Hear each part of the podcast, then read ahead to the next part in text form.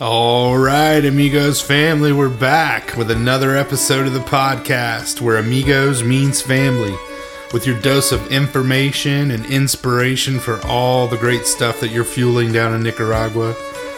We're so glad you've joined us. Merry Christmas, amigos family. It's that time of year.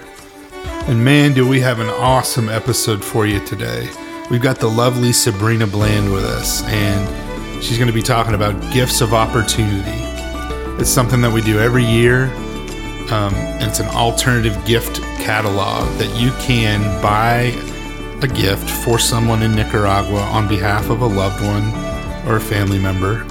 And they'll receive a card explaining the impact of their gift, and then someone in Nicaragua's life is going to be transformed. Things like uh, a, a pregnant pig, or a bundle of pitaya, or a clean air kitchen, or a modern bathroom. There are over 20 items that you can bless a family with this Christmas, and you can get your Christmas shopping done at the same time. So stay tuned. If you want to go check it out now, it's give.amigosforchrist.org. But I think you're going to be inspired by this convo and kind of hearing specifically what it's like for a family to be on the receiving end of your generosity. Sabrina sees it every day. So we get to hear from her perspective what, what, what that's like. Thanks for all you do, Amigos family. And Merry Christmas.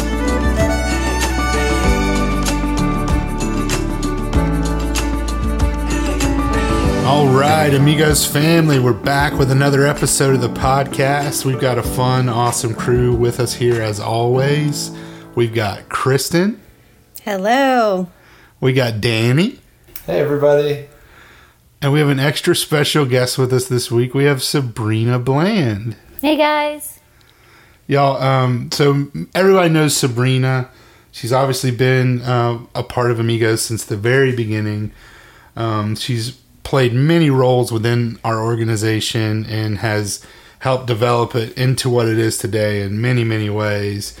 But Sabrina, we'd love to hear um, a little bit about who you are, kind of the history of, of Amigos and how you got involved, and then specifically kind of how that morphed into what you're doing today with connecting people with all the impact that they have down in Nicaragua. You do a really great job at that, and we'd love to hear about that too. So, without further ado, Sabrina, you have the floor. We'd love to hear a little bit about you for the Amigos family. Oh wow.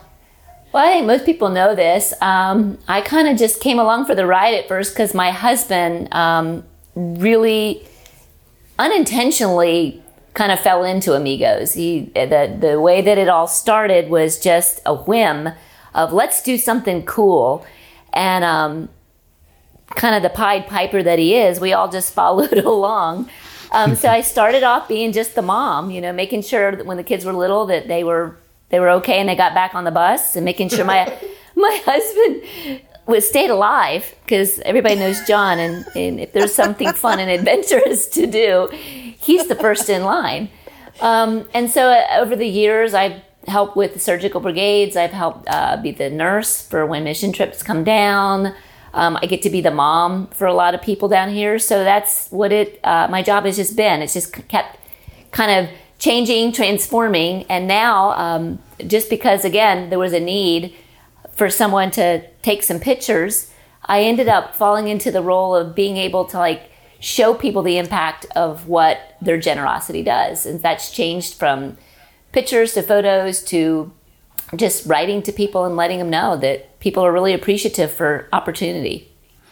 You get to see the impact every day of what, you know, people, you know, people are generous, they help keep our programs going. You get to see that every day and to be able to sort of translate that to someone that doesn't get to see it every day is an incredible gift. You're so good at it. You know, and specifically this time of year, you're hugely involved with our Gifts of Opportunity program that kind of takes this whole thing to a new level of connecting some of the Amigos family, you know, with specific needs that students, families, and communities have. Um, it's sort of the realization that as we grow up and as we sort of mature into who we are, people have given us opportunities throughout our lives. Um, whether that's early on while we're young and students to our careers to families, etc people give us opportunities and help us figure things out and help us make our lives better. Um, and so, what we do through the gifts of opportunity is we try to realize that we are at a place in our lives because of the opportunities that we've been given. So we want to turn around and try to give opportunities to someone that maybe doesn't have an opportunity through alternative gifts in the Christmas season. There's actually 20 over 20 different specific alternative gifts that you can give through the gifts of opportunity. So Sabrina from your perspective, what is the gifts of opportunity? How does it work? And why is it so important? Well, basically the gifts of opportunity is a chance for people to buy something for their loved ones um, that will actually, the gift will come here. And it will affect or help a family here or a person here have the opportunity that they might not have otherwise had. Um, people buy these gifts. Um, like example, I always buy my mom something uh, because in the States, a lot of times I think we feel like we have to buy something for someone for, for the holiday seasons. And this we know is a really impactful way to give something with meaning for people. So it's a chance to buy a meaningful gift for someone that we love who might not want another candle or would like something that they know is really going to affect really good change in the world. Um, so people will buy a gift of opportunity and they will attach their loved one's name to it. And what it does is throughout the entire year, then families here will receive these gifts, whether it's a bathroom or some pipe for running water or a scholarship for a kid. And that opportunity allows them to have growth and transformation that they might never have had. And unless somebody decided this Christmas, I'm going to give a gift in my loved one's name for someone else for uh, just a little disclaimer here for any of my loved ones listening. I want the candle and I want the gift of opportunity. Mom, we got that. Sabrina, I would love to hear, you know, you have the unique perspective of being able to see the whole flow. You know, you get to see everyone that's involved, you get to see the impact on all sides. Can you share if anybody comes to mind, an individual or a family that has been on the giving side of the gifts of opportunity, what that's done for them, what it's meant for their family, what it's kind of meant for their traditions around the holidays? Um, I can use two different people. Um, I can use my mom as one. So my mother is tech- technology challenged. Um, she usually sends in a check. Um, she'll even when we used to do chickens she would write the names that she wanted the chickens to be named. Oh that is adorable. Um, and she would usually do it in my name or, or my sister's name. Um, and she always wants pictures and she loves the stories behind it. But recently last year she decided to sponsor a, ha- a high school student. And um, again for her it's just been really cool to get these pictures. And she when i'm up there she tries to write a card to him. She'll buy books. Um, she really and my mom is 82 years old. For her, she knows this is really affecting someone here. And of course, the, the little boy, his name is William, he loves the fact that he has a grandma that is sponsoring him. He just thinks that that is the coolest thing. The other person I can think of, or one of my really dear friends, her name is Miriam, and we used to work together. Um, she is actually uh, from Haiti. And so she really understands. She came here when she was very young to the States when she was very young, and she knows how much this impacts people. So every year she tries to to give either a stove or a pig or just water or general because she deeply understands what it is to have opportunities and she came to the United States, went to school and became a nurse and she knows that this will now have an opportunity for somebody here. And because she and I are friends, she wants to do that in honor she does it in honor of me or her mother um, who's passed away. So Danny was saying that you you have a really really unique position in this because you get to see all of the gifts as they come in from the givers. So if I if I wanted to let's say honor my sister this Christmas and get a microloan for a family, um, in Nicaragua. My sister's going to get this beautifully written card. You're going to see, oh, Kristen just made this donation and it's, you know, in honor of, of Mara. And now we have this incredible opportunity to be able to bless a family in Nicaragua with this microloan. so you then get to see what the actual impact of it is. So not only are you getting to kind of see and know the donor perspective and why people give and and how everything is you know kind of connected between who they're honoring and and all of that, but then you actually get to go out throughout the year. It's actually from what I understand, you know, uh, something that you work on throughout the year of being able to tell the stories of the families on the other end of these gifts. So, are there any families who kind of stand out to you um, that might have been on the receiving end of one of these gifts? I can think of one recently. Her name is Jaime, and uh, she has a daughter, and then an, I can't remember the daughter's name. I'm so sorry, but she has um, two children, and she got a, a kitchen. And so if you saw her house, it's like the mud adobe bricks, and then you walk outside, and they extended the roof, and now she has this kitchen. And seeing her face laugh and smile that she has a kitchen, making things, watching the kids um, eat food and know that there's no smoke. Um, I know for her, she's just, I mean, she's so joyful and she's so grateful. And she asked me the last time I was out there, but I do believe her picture is one of the pictures that we're using for people to see that impact. Um, she asked me, Who does this? Who gives a gift like this to somebody in a country that they don't even know? Why? And all I could say was like, I think, you know, the, what with the line we always use, transformed people transform people. And I was trying to explain to her, like, there are people in the United States that recognize that they've been blessed and they want to be people that bless other people. So I can say from that standpoint, it really affects people deeply here. I, I don't think they recognize how much of their worth, uh, how much they are worth um, in God's eyes. And when somebody like that just gives this freely, not asked for gift to someone, um, I think it really deeply affects their sense of worth in the eyes of God. And I could say the same thing for like when you have water systems, when you sit there and watch people start crying when the water gets turned on. Um, you know, watching people cry when the water gets turned on, watching the kids play is always joyful because you get to see kids enjoy this. You recognize that they might not even remember when they couldn't get water, right? They'll always remember that I turn on the spigot and there's water. But I think for the older people, watching them just get really emotional and recognize that this was just freely given. They didn't, they, though they worked for it, they, they didn't have to really pay for it in the sense of the, all the upfront costs. And it's, it's deeply impactful. Um, all I can think of is this is on the side note is when Oprah Winfrey goes and you get a car and you get a car and you get a car. Imagine what it would feel like for somebody just to walk up to you and go, God loves you.